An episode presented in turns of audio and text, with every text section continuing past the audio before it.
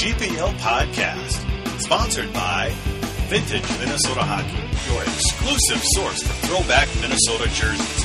Visit VintageMNHockey.com. Now, here's Hammy, Vegoe, and your host, Jupiter.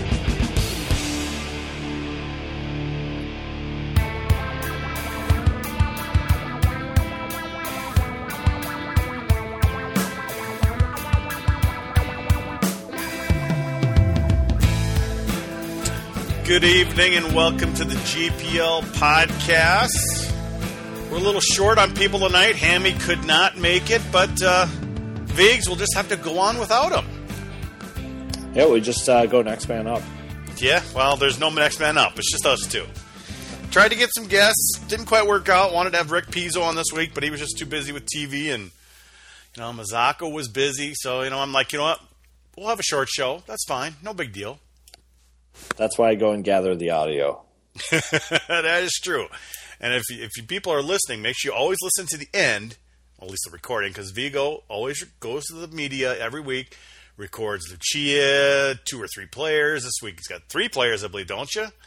Yep. And uh, I always add that audio to the end of the podcast. So if you're listening live, you'll have to come back and listen to it later. But uh, I always add that to the end. You get to hear what Lucia's thinking this week, and uh, and uh, get some uh, opinions from the players, which is, eh, it's not so bad, is it? No, it's not too bad. I, th- I think it was a, a big week for them to get some confidence by yep. playing Ohio State. I think they're they're getting some trust in each other on the ice, which is crucial for this team to to have success. And and we saw some of that in the games.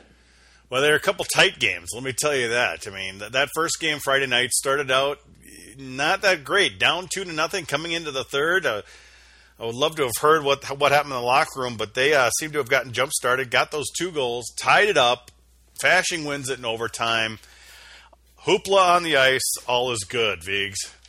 Yeah, it's always good to get the overtime winner. I, I think Lucia has been trying to figure out what, what buttons to push with this team. He's got 10 new guys getting in the lineup, and throughout the season, he's been trying to put two veteran guys with a freshman in, on each line – and you know that hasn't gotten every line going. The Bristat line, what they call the gold line, has been the only one that's been able to consistently, you know, be offensive, get lots of chances, and, and not spend much time in their own zone.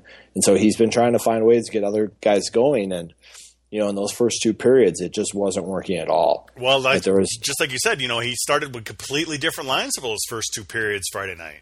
Yep, all week he had been shuffling up the lines in practice, trying to find something that would work, and I think he's really sticking to playing four lines and, and trying to put a young guy with two older guys to try to keep something going there. And it just wasn't working. You saw big gaps between the defensemen and the forwards on breakouts. Uh, in the offensive zone, you didn't see a lot of sustained pressure. You saw turnovers, and it was just kind of an ugly start for them. Well, definitely an ugly start, but obviously they got it together. Sheehy got on the board. Novak tied it up. You know, both power play goals, which is always good to see. And then, you know, after a spectacular save by Schierhorn early in that overtime, Fasching comes down, you know, with you know, and wins it with a nice pass from Novak from behind the net. So it, it turned out well, but uh, it was a little hairy at the beginning there. I'll tell you that. Yeah, I think getting power play opportunities is really key for this team, and they've been converting them. Uh, Connor Reilly talked about it today. How after the St. Cloud series, they saw just how quickly a team has to move the puck to be successful, because they certainly saw the Huskies do that to them. And I think since that game, their their power plays picked up uh, to another level. I I don't know what their percentage is the last couple weeks, but it's almost a goal a game, if not more and uh, it's because they're moving the puck so quickly. I think the first couple of weeks, you just have guys who were standing in their assigned spot and receiving the pass and not quite sure what to do with it, and that made it really easy for penalty kills. But lately, they're they're moving it. They're getting one timers. They're getting tips. They're getting second opportunities. Um, I think the penalty kills are kind of losing their shape because of how well they're moving the puck, mm-hmm. and those those are definite keys. And then with the Fasching goal in overtime, um, just a heady play by Novak to take it wide. I think a lot of players probably would have saw that opportunity and just put the puck on net. But uh, he saw that there was room to, to, get behind the net and draw some players to him, and then he found Fasching for a great goal. Well, it turned out well after you know it's not starting so well Friday night.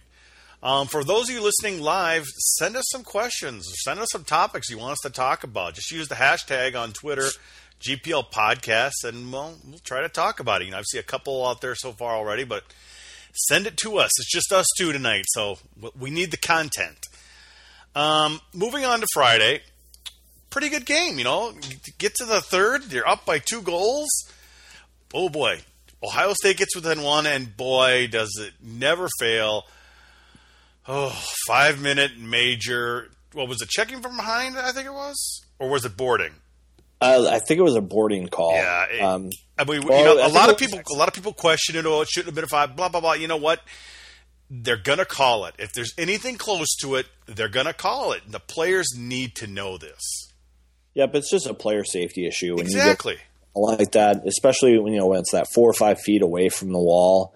You just have to pull up when you see the numbers. And you know, Collins is a big guy, and, and maybe the guy was a little off balance, but you just you can't put your opponent in that position. You got to respect him, and you can't put yourself in that position late in the game. Exactly. I, I think it's a guy just you know maybe you know late in a shift, you know, trying to trying to get off the ice, and he's a big guy, and uh, unfortunately, it cost him and and they almost killed off the penalty. Boy, they did. It, it, they they had done a wonderful job for the entire five minutes, you know, and then uh, Greco obviously you know gets kind of almost a wide open net because of some good puck movement. But you know they had pulled their goalie, so they did. It was it was a two man advantage essentially. A lot of bodies out on the ice, uh, but boy, they just couldn't quite get through it. Yeah, something that the Gopher penalty kills had to do since that St. Cloud series is is kind of almost go to a diamond or a, a triangle and one penalty kill mm-hmm. just to make sure they're protecting the front of the net and, and trying to keep their opponents from making those seam passes, you know, horizontally across the rink. You know, they had done a really good job of preventing that and keeping, you know, opposing power plays to the outside. Uh, I think they did a better job blocking shots lately, especially uh, Saturday against Ohio State.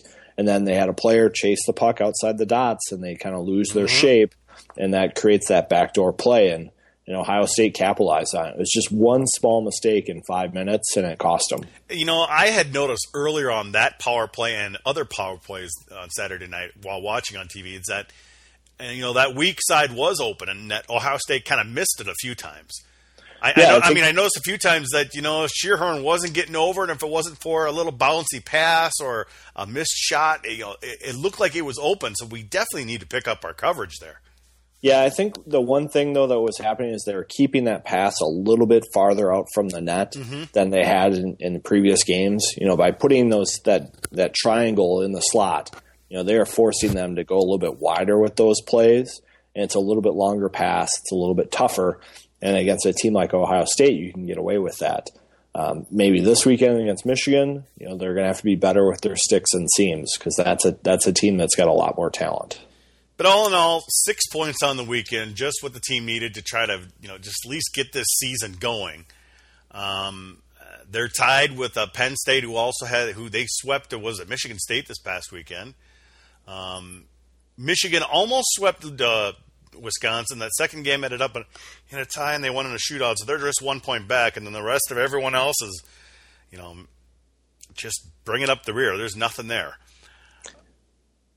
yeah, pretty amazing to see Wisconsin put up ten goals on this weekend. You know, Wisconsin's not as bad as people say they are. I tell you.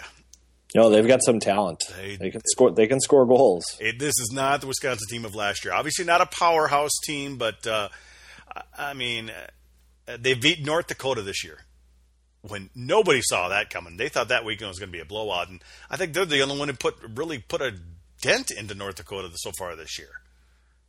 Yeah, they've they've they've surprised. They're the only Big Ten teams I think to to get non-conference win and tie. That's ugly, man. That is just ugly. against the the Nacho Conference. Sean Becker on Twitter, he didn't use the hashtag, but I did notice his question. He's like, "To me, this team is missing good puck, or this team is missing a good puck moving defenseman, and kind of getting trapped in the D zone." We've been kind of talking about this all year that they kind of need somebody to uh, move the puck out of the zone.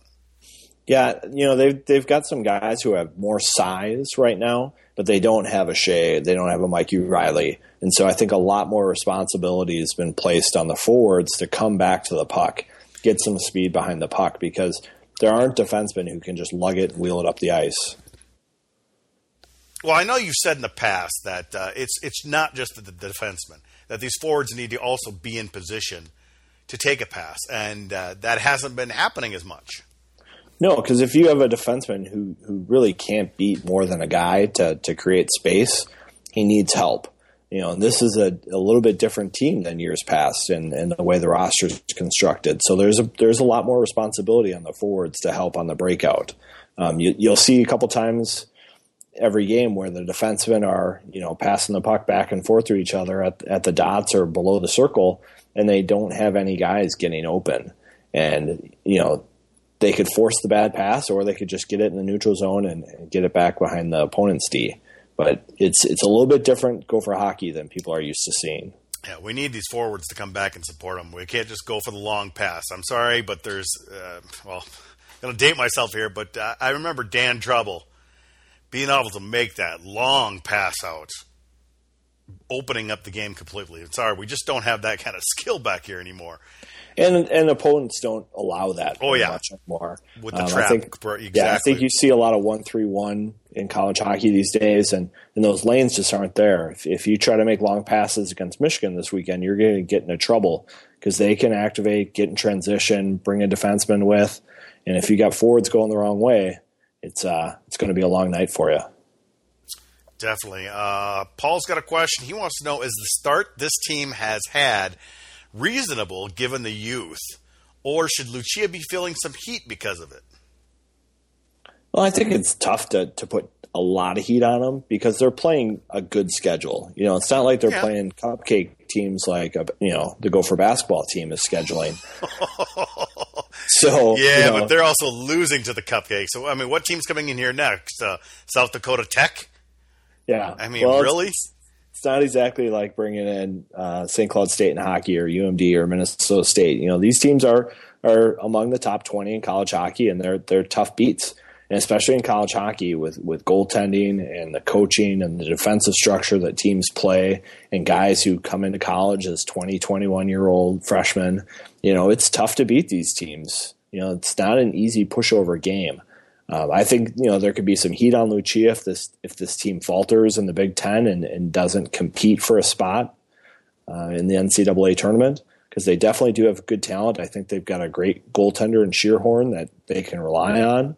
Um, I know coming in the season, Lucia wasn't sure what he had there, but he still felt confident in the rest of the team. Well, now he's got a great goaltender, so this team's poised to to do some things in the Big Ten. Definitely got a good goaltender. That kid's pretty good.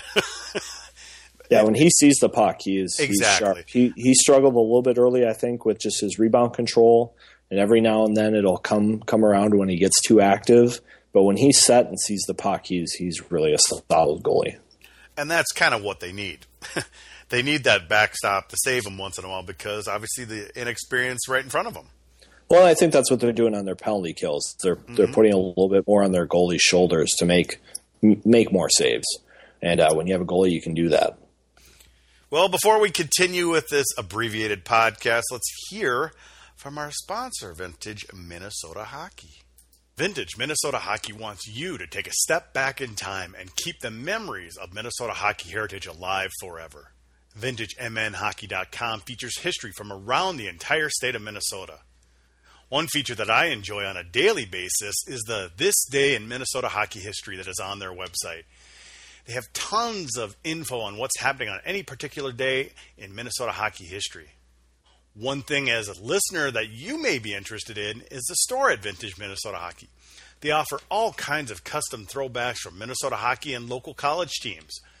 And as a GPL podcast listener, you just need to enter the promo code GPL Podcast, one word, all lowercase, to get a 10% discount on any order. So visit Vintage Minnesota Hockey at vintagemnhockey.com. Speaking of jerseys, Vigs, boy, the team introduced some new golds this past Saturday, and I know that Vintage is looking into getting those made. So keep an eye out in the next few months. They're going to try to get those nice new gold jerseys made. But what did you think of the new uh, the new gold jerseys. I think that state patch on the, the front Yeah. of the chest was by far the sharpest feature of that jersey. Yeah. But it's it's nice. It's classic. It's got the big M on it, and you know sometimes when you get into these alternate jerseys, they get a little carried away. But I think they did well with this one. They've gone through a lot of jerseys last few years, and you know, if if, if only the team would sell these jerseys, that they could make a mint. But uh, you know, it's one frustration that I know you've had in the past few years. I know I have too. I mean, we've had to go to places like Vintage to get anything even close to this stuff. Well, and that's why Vintage uh, stepped up into the niche of the market and delivers a good product. They they definitely do. I mean, I, I a few years ago, some of us were able to get some official jerseys. Um, that they they did one order of like thirty or thirty five jerseys a few years ago, and uh, some of us got our hands on a couple of those, and then they put they gave the rest to uh, Goldie's locker room, and uh, they sold. Surprisingly, shocking, they sold. You know, I mean, it, it cost them 150. Um, they uh, sold them for 250, which I think is fair enough. You know, considering you know that they were official jerseys, and uh, they sold great. And uh, you know, we see other schools. You know, famously North Dakota, they do a fine job on on their you know jerseys and replica jerseys, but Minnesota has just always just done a terrible job. That's why places like vintage hockey come Yeah. around. You know, Yeah, I, yeah, definitely. But you know, it's obviously a little a small shop, and uh, and the frustration I've always had, obviously, is you know sometimes you know the jerseys that they sell at Gold, Goldie's locker room or wherever, you know, they don't even have the right kind of M on the cover. The colors aren't right. It's uh, yeah, that's always the surprising thing is yeah. How do you mess offer, up a logo? Yeah, what they do offer never is quite right. so always confusing there. Yeah, well, we just have to live with it. Unfortunately, you know, we, we know they could make a killing, but obviously it's good for our sponsor because you know he gets he makes those jerseys and and uh, they're fine quality and they look great and they look like the jersey, which is more than you can ask for. So, all right, Vigs. In the past, when uh, Minnesota would play Michigan, personally, it was my second favorite team the Gophers played second to North Dakota. You know, I always loved the college hockey showcase. Uh, you know, every year you got to see Michigan. It was at high tempo. It was it, it was entertaining hockey. Uh, you know, I'm hoping that you know with the new Big Ten league, it starts to become a, a, a great rival, like it was. You know, pre WCHA even. I mean, well, actually, yeah, going back eons, Michigan was the team, was the rival, and I hope it comes back. But this weekend we rekindle the rivalry, and we get to play a team that's uh, probably better than Minnesota right now.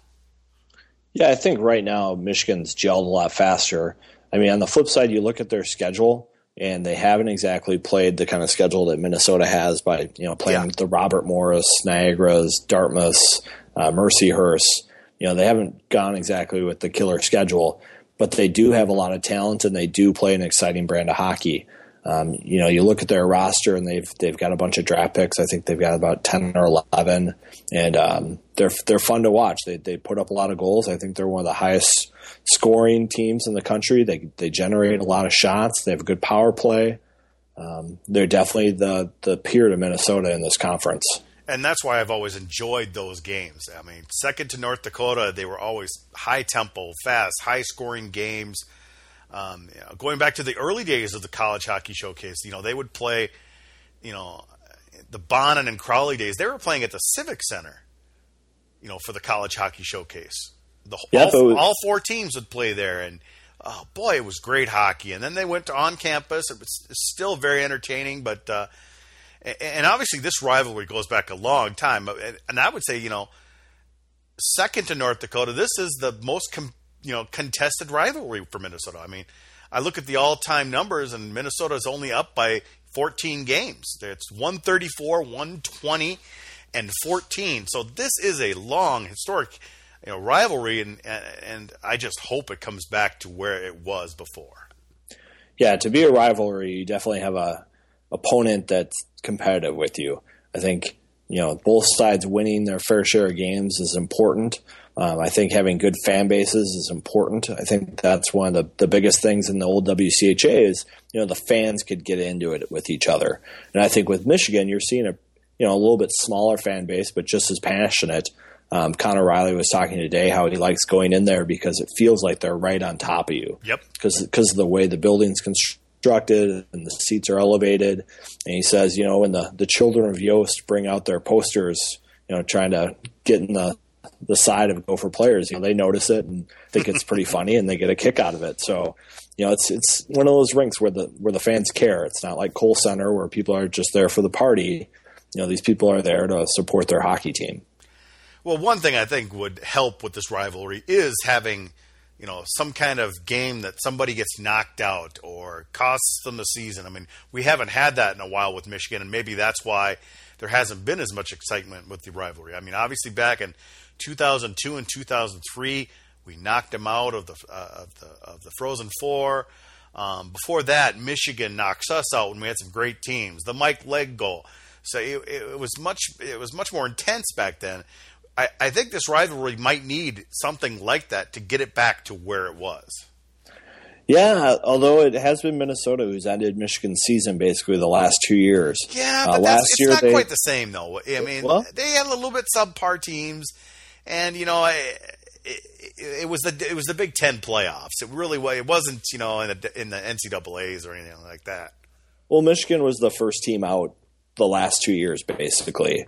Um, yeah. By losing to Minnesota in the Big Ten championship last year, that that put them to, to 17 on the, on the bubble and kicked them out. And you know the year before when Minnesota clinched the Big Ten at Yost, you know that knocked them out of the the pairwise and they didn't recover. So you know Minnesota's probably knocked them out. I think it was a reverse. I think Minnesota fans would be you know a little more upset about Michigan, but lately we've had their number. And maybe that's what needs to happen, and maybe that's why I thought it was such a, a rivalry because you know, back in the '90s when I really started getting into this this rivalry, um, obviously, you know, you know, we would beat them at the college hockey showcase, and but then obviously Mike Legg um, ends the Gopher season with that wonderful lacrosse goal that no one will ever forget. So maybe it's going to take Michigan ending a Minnesota season to kind of start building that rivalry up because that's how rivalries are built. I mean, you got to lose these teams to build it.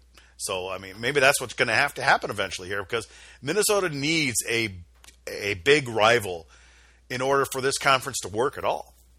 Yeah, and I think the fans need to accept that this is the big rival right now. Mm-hmm. Um, you know, Michael Downing took some runs at Gopher players last uh, last season, the season mm-hmm. before, and you know, I don't even see people on the message boards bringing that up. Nope. You know, if this was a North Dakota player, you know, taking a run at somebody, uh, a Ben Blood thing or something in the handshake line, you know, people would be bringing that up before the series. And so I just think it's, you know, Minnesota fans are, are kind of wallowing and leaving their old rivals behind. And, you know, here's a great one coming up this weekend to, to plan for watching on TV. And, and, you know, the people who do make the fan trip out there to, to Yost will be in for a treat. You know, I need to make that trip someday. It's a great building. It's a little bit smaller and you know, it's a different atmosphere. I think it's more of a collegiate atmosphere. There's there's more band, there's more fan. You know, it's more focused on the game itself than all the the lights and NHL stuff that seems to be creeping into to the other teams out here, like in St. Cloud in North Dakota. You mean more like Minnesota used to be? Yeah, more like the way Minnesota used to be. You know, a good old college hockey game. And uh, you know, we've I've talked with the the main kind of uh, PR guy at the Gopher games. You know, he's obviously he's got to get advertisements in, and he's got to get this music in, and a lot of people don't like it. But unfortunately, the, you know, the crowd became so lame that the band wasn't enough to get the crowd going anymore. So they had to start playing that music and all that, and start doing more hoopla of the pregame because the crowd just kind of didn't really get into it. So uh, I, I kind of missed that atmosphere or that college atmosphere because you know what? You don't hear the band as much anymore, and you don't just have that college feel at Mariucci like that used to be. Yeah, I mean, right now you definitely have to have a mix because unless you have a passionate fan mm-hmm. base, you gotta you got to kind of figure out a way to get people interested. And the students do love the Let's Get Weird, and you know, it's always kind of funny for everybody else outside of the 2,000 students that are there to watch it and take it in. But um, you know, the Rouser and the Battle Hymn are are part of uh, history here. You know, it, it's something that's still part of the yes. game, and, and, the fans who've been with it for a long time expect. And I, I wish they would actually bring back the original, you know. Uh, salute at the end. You know, that one minute remaining, start playing uh, the battle hymn. Because that's how it was in the old days. You'd start playing before the game was over, and it just built up the crowd and built everything up, built it up to that last, you know, the the, the last the horn going off. And uh, obviously, we haven't seen that in what twenty years. It's been a while, but I even I remember that. Oh, I, I, it was it was just really it was almost like a big wave or a crescendo was building, you know. And when the and and if there was a stoppage, it it it, it kind of dragged it on even more and built it up even more. So, uh, ah, the old days. We're just getting old, Vigs. Yep. I I know it. I, I, it's know, just it's just the truth. We're old. We have kids. We're getting cranky. I don't know what it is. Let's get weird. What did you think of Let's Get Weird? I was a little disappointed. Oh, it's just because it was so much hype built up coming yeah. into it. That's why you're disappointed. But a lot of the same think, clips, and uh, I don't know. I I think it's you know something that Devin's done a good job with, and uh, the fans look forward to it, and it's definitely weird. I so. got my mask. That's all I care oh, about. that's that's key. That's key for you. I I didn't get one, so well, I'll, I'll be were, okay though. Were you, yeah, you were there, but yeah, yeah, I kind of asked Devin if he could get us one. And, yeah, yeah, traffic on on uh, Friday was a little bit ridiculous.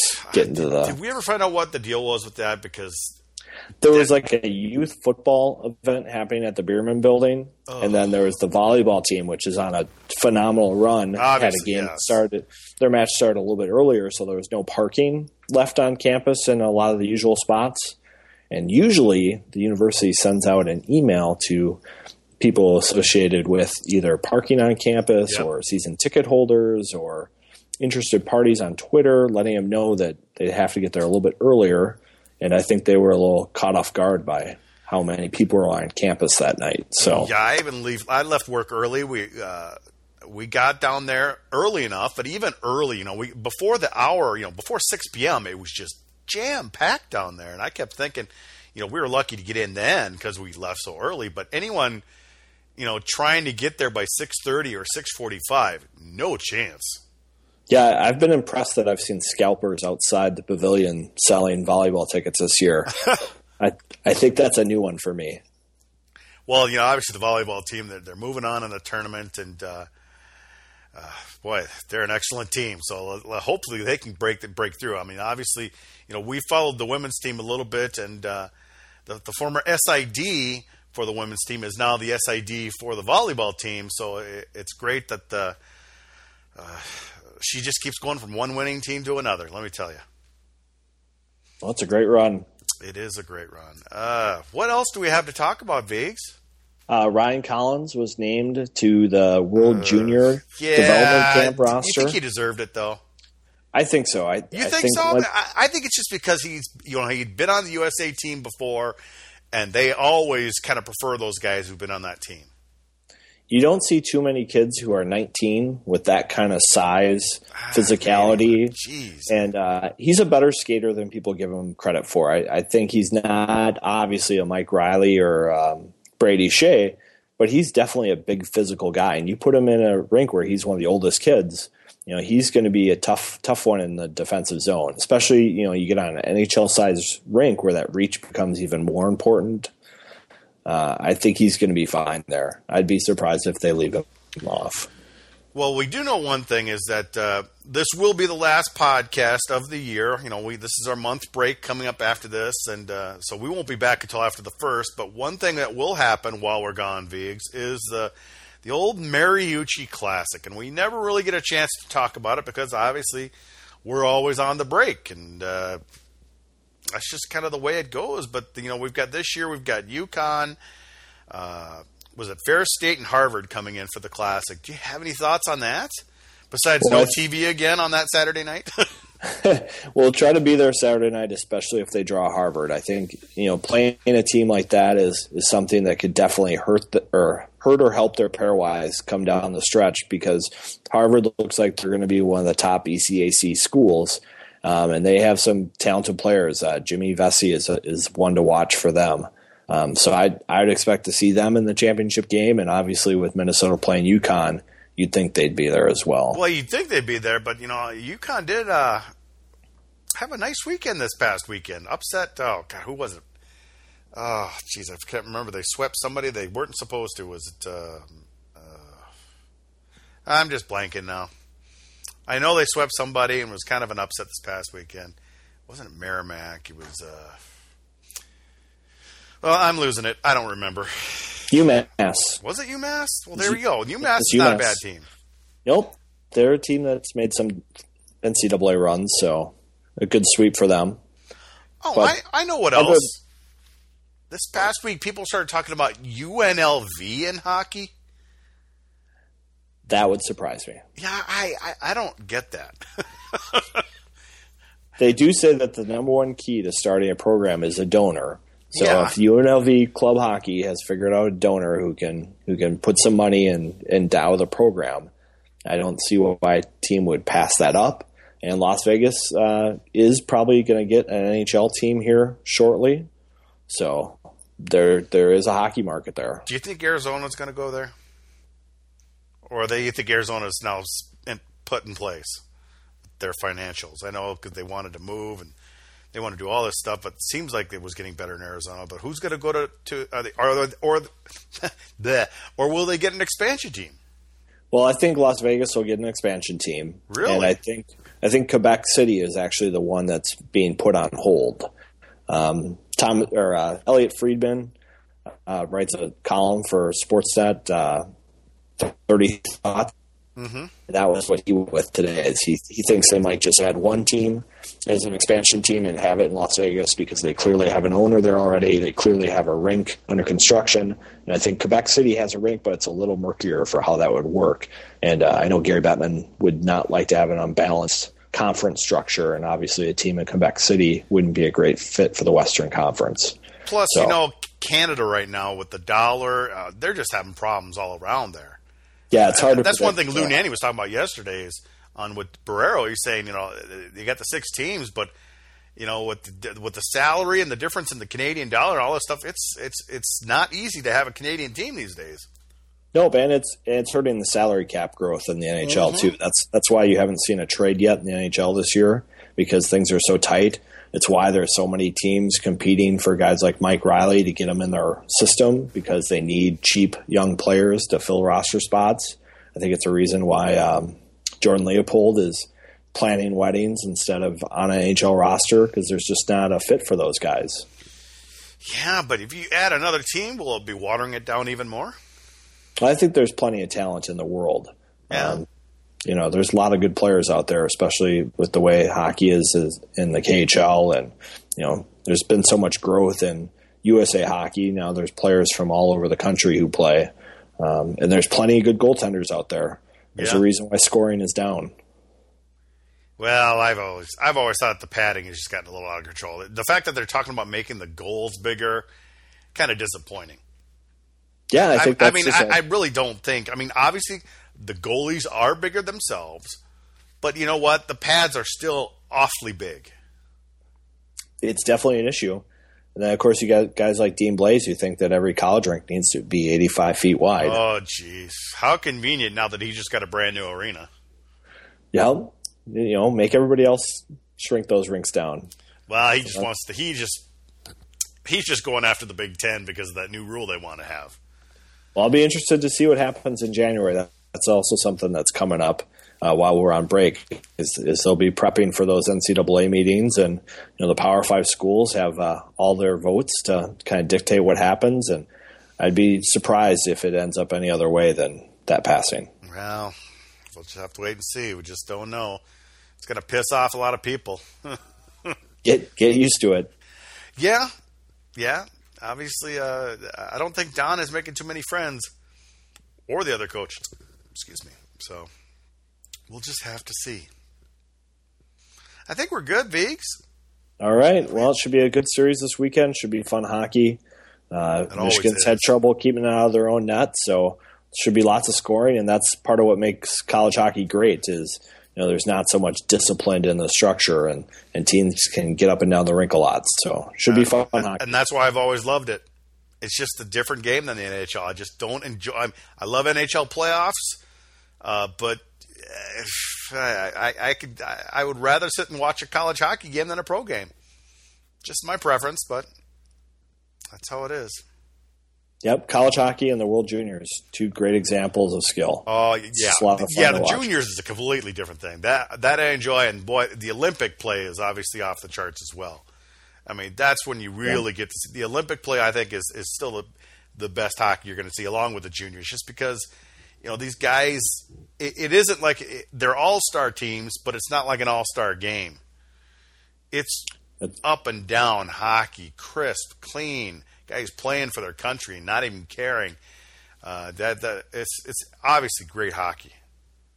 Yeah, Don Lucia compared it to Canada is like their Final Four for basketball, and I think it's even bigger. Yes, I think the World Junior event is almost as big as the Stanley Cup in Canada because you know Canada hasn't had too many teams in the Stanley Cup lately, so they put all their eggs in this World Junior tournament. I don't blame them. You know, it'd be nice if we could get that here in Minnesota again.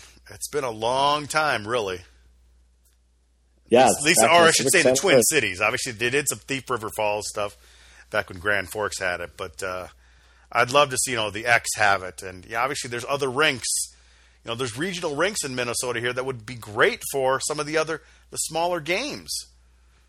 So, yeah, I think that's the key is to have two two good rinks where you can have a good crowd, and you know, it would, it would be great to see in the Twin Cities. I think it was at the Civic Center in, in maybe 1980. Yeah, I think it was the last time yeah. it was here. It's been in Grand Forks, and um, now it's going to be in Buffalo here in a couple years, and they're going to have an outdoor game for the um, round robin game, hopefully between the U.S. and Canada. Uh, so that should be interesting. But I'd, I'd much rather see it here at Xcel. I think it'd be a great crowd. Oh, it, it, would be off the charts, you know.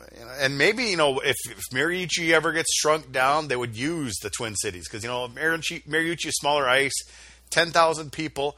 It makes a great second venue. Even Ridder would be a great one for those smaller teams, oh. like when you know Lat- Latvia and Germany are playing. You yeah. know, Ridder would be a great spot for those people because you know they'd probably fill the rink with three, four thousand people, and it would be a good atmosphere for that. Oh, definitely definitely would be. Well, that's all for this week. We'll be back uh, after the new year.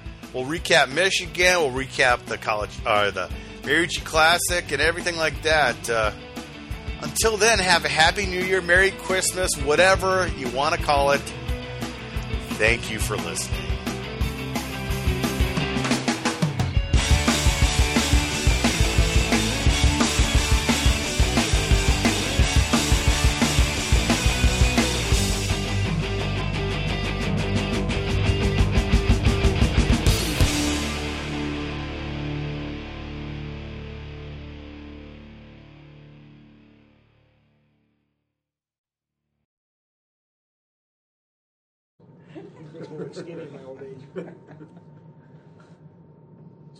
So dramatic wins from last weekend. Uh, how do you think the overtimes played out? Otherwise, other than being happy about the wins, well, they played out perfectly. I don't think you can play out any better than that. Um, you know, I give our guys a lot of credit that uh, you know the first night we had to come back from a two-goal deficit entering the third period uh, and score the second shift of overtime. And a nice play from uh, Tommy Novak to Hudson Fasching, and then uh, the second night uh, we had a good start to the game. We're up Um, scored two goals early in the third, give up a fluky one to make it 4 3, and then we, we took the five minute major with five minutes to go in the game, and we I mean, we held off about as long as we could until the six on four, and, and then they were able to score. But again, the, the, ability to be able to take a punch and, and come back and probably score my favorite goal of the year because not only was it dramatic in overtime, but just the way they scored with four or five whacks on the blue paint. And it's a point of emphasis that if you're going to score goals, I mean, you got to get to that area of the rink. How important is it to, I guess, win games like that just so they can just, I don't want to say just simply build that confidence, but just to be able to move forward and Well, I think we were disappointed to lose two the weekend before, and, and obviously with our home record not where we hoped it would be uh, uh, at this stage of the season, and to be able to bounce back and win a couple games over the first two Big Ten games. So all of a sudden you're looking at two and zero oh in the standings, and you know that's a good place to be uh, at this early stretch of the season. So it's something we can build off of, but at the same time, you know whether you win or lose on the weekend, you know when Monday rolls around, it's it's over.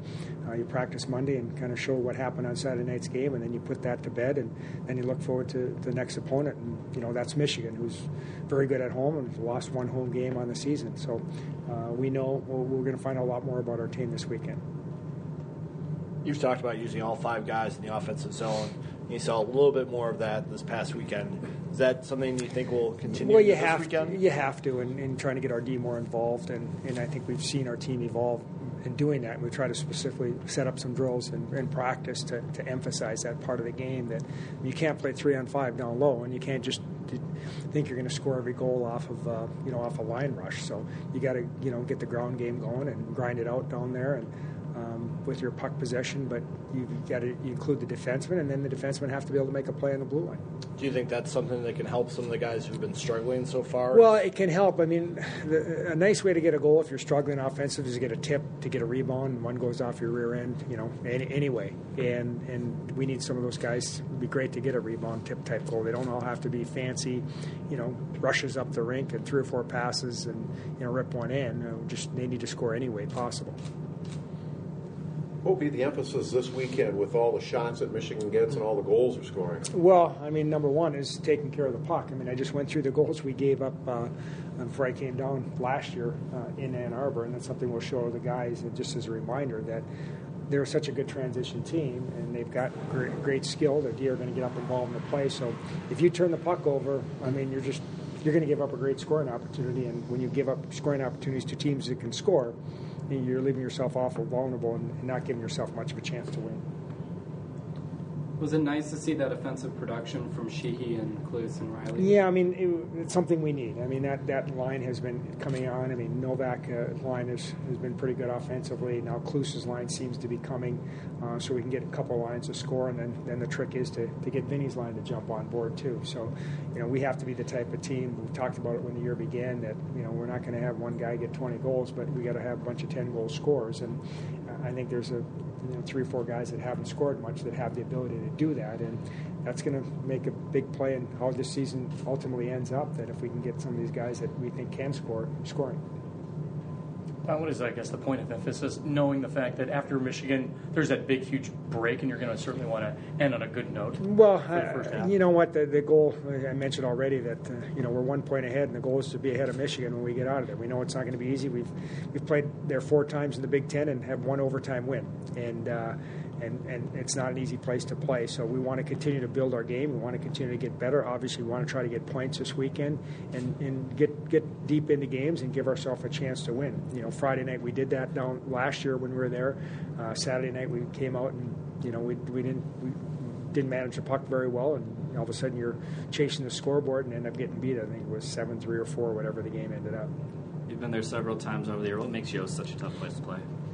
The- well, I think that the team they, they play with great energy. I, uh, over the years, I've been going there since '95 with the team when when I was at Colorado College, and you, you, you got to get through the first the 10 minute games critical because I don't know if anybody comes out any harder than they do when games begin. Uh, the crowd's right on top of top of you. I think it's a, a great environment to play in. And I know I even go back to when I was a player. It was one of the favorite buildings I had that on the road to, to go play in, and, and I feel the same way with coaching because you're playing against an elite program. You're playing against elite players. Uh, really good coaching staff, and, and uh, so you have to be at your best, and it's a great measuring stick. Everybody make it through the week healthy? Yeah, you know what? Uh, knock on wood. I mean, uh, you know, we, we've been we've been pretty healthy. So, other than when Steve Johnson got hurt, and you, you, we've had some guys. The timing was good on a couple of our off weeks where you know we had a few guys that maybe didn't practice for three or four days and could give them some time. So, you know, we've had that luxury up till now. Obviously, the second half of the year we only have one one off week. So, uh, hopefully, we can continue to be healthy. Ryan Collins got named to the World Junior Camp roster. What do you think his game has changed from last year to this year? Well, I mean, for Ryan to be effective, you know, he needs to be in that shutdown type mode, defensive defenseman, be a first pass kind of guy.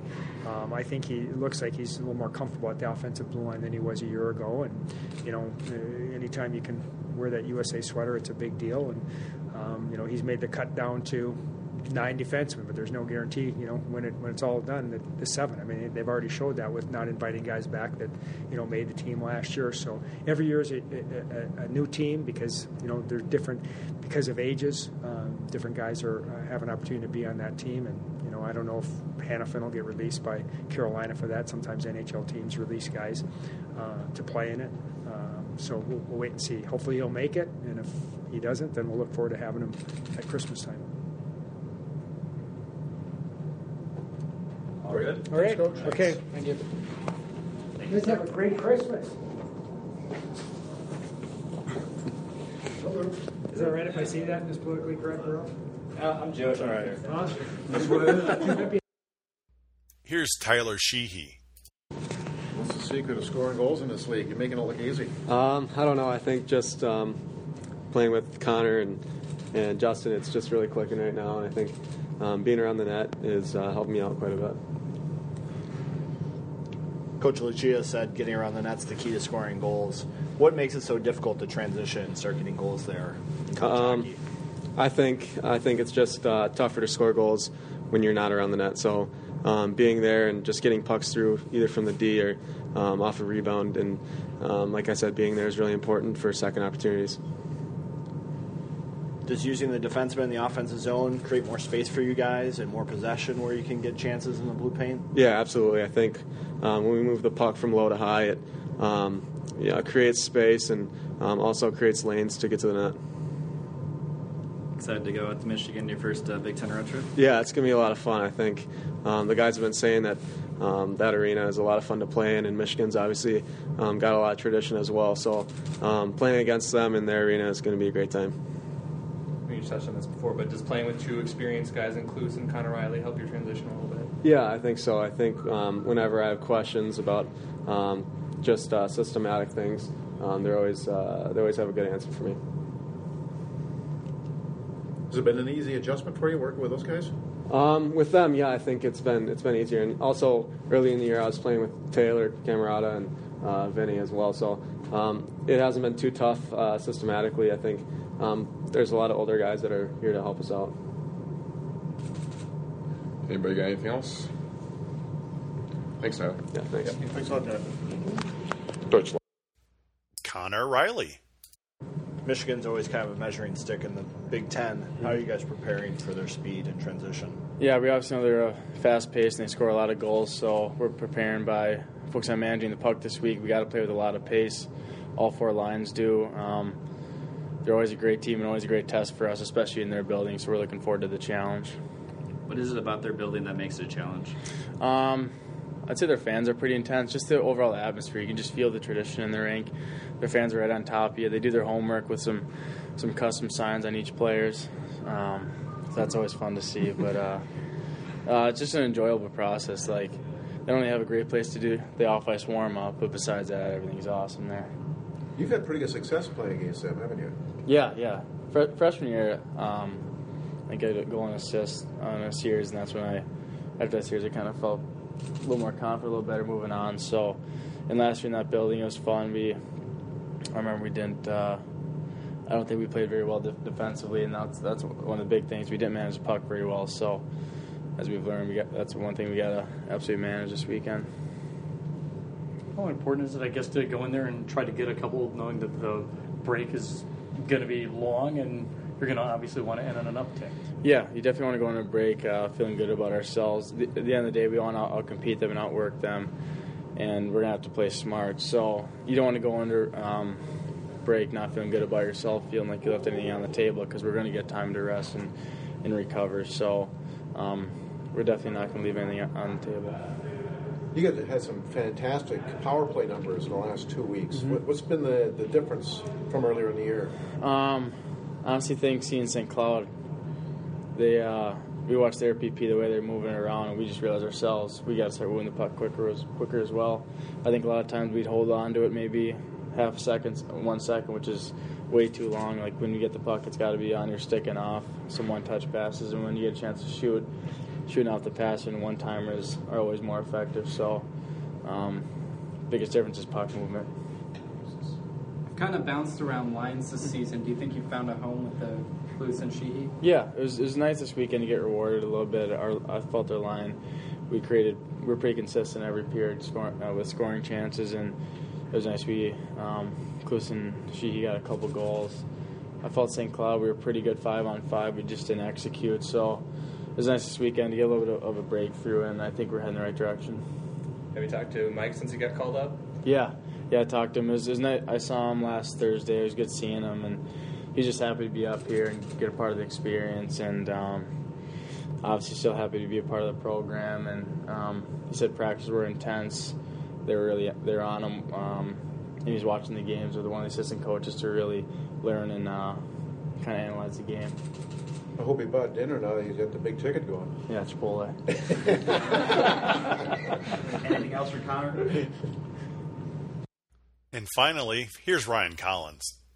Congratulations on the nomination to get to the camp again. Thank you, I appreciate it. What's uh, the camp going to be like, do you think, this year? Um, you know, I think it'll be a lot like last year. Obviously, going into to Boston, there's going to be three weeks or three days of uh, really hard, long practices. Uh, give you a chance to try to find lines and deep pairs, and you know, challenge everyone to, to see who can play at that high pace that they like to play at the World Juniors. It's going to be a plus knowing that you've been there. Yeah, yeah. You know, the experience is good. Um, having been there last year, I know a little bit about what to expect, but um, it's a new year this year. It's a new group of players, and it's and it's a challenge every year to make the team.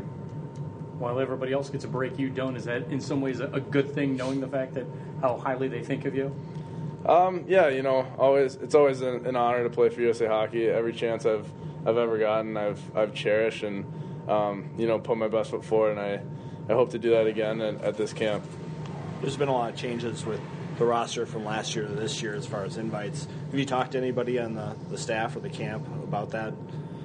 You know, I haven't I haven't talked to, to too many guys about it. Uh, you know, I like to stay in touch with some of those guys that I've, I've played with in, in Michigan, and um, you know, I like to stay in touch with them. But you know, they're focused on their seasons, and I'm very focused on ours. So, you know, when I get there, I'll I'll, ch- I'll chat with them. But for now, it's all business.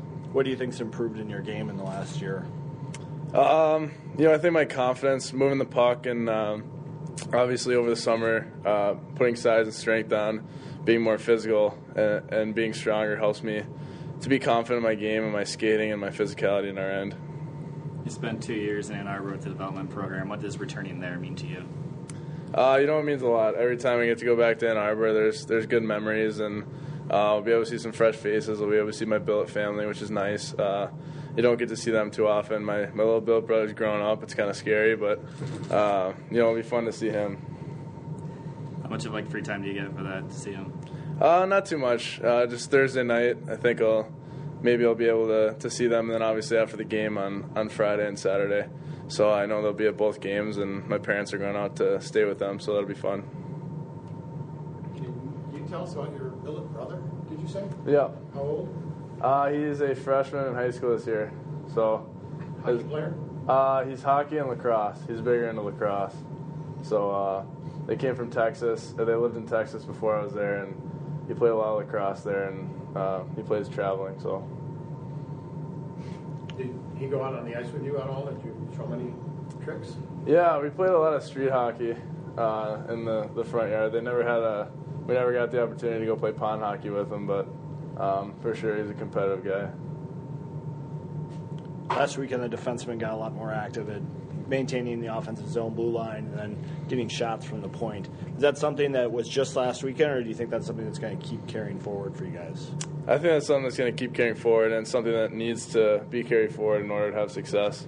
Um, that's something that we, we stress in our game, but uh, it only happens when we have five guys in the ice that can trust each other, and we were able to do that last weekend and uh, we know we'll be able to do that this weekend when the deer pinching down. We know there's gonna be a forward that's gonna reload for them and, and keep the puck in if it gets by, and uh, vice versa. So um, that's a very important part of our game and an important part of hockey, being the fourth man up in the play. Do you think it was having so many new guys integrating the lineup that was preventing that from happening earlier?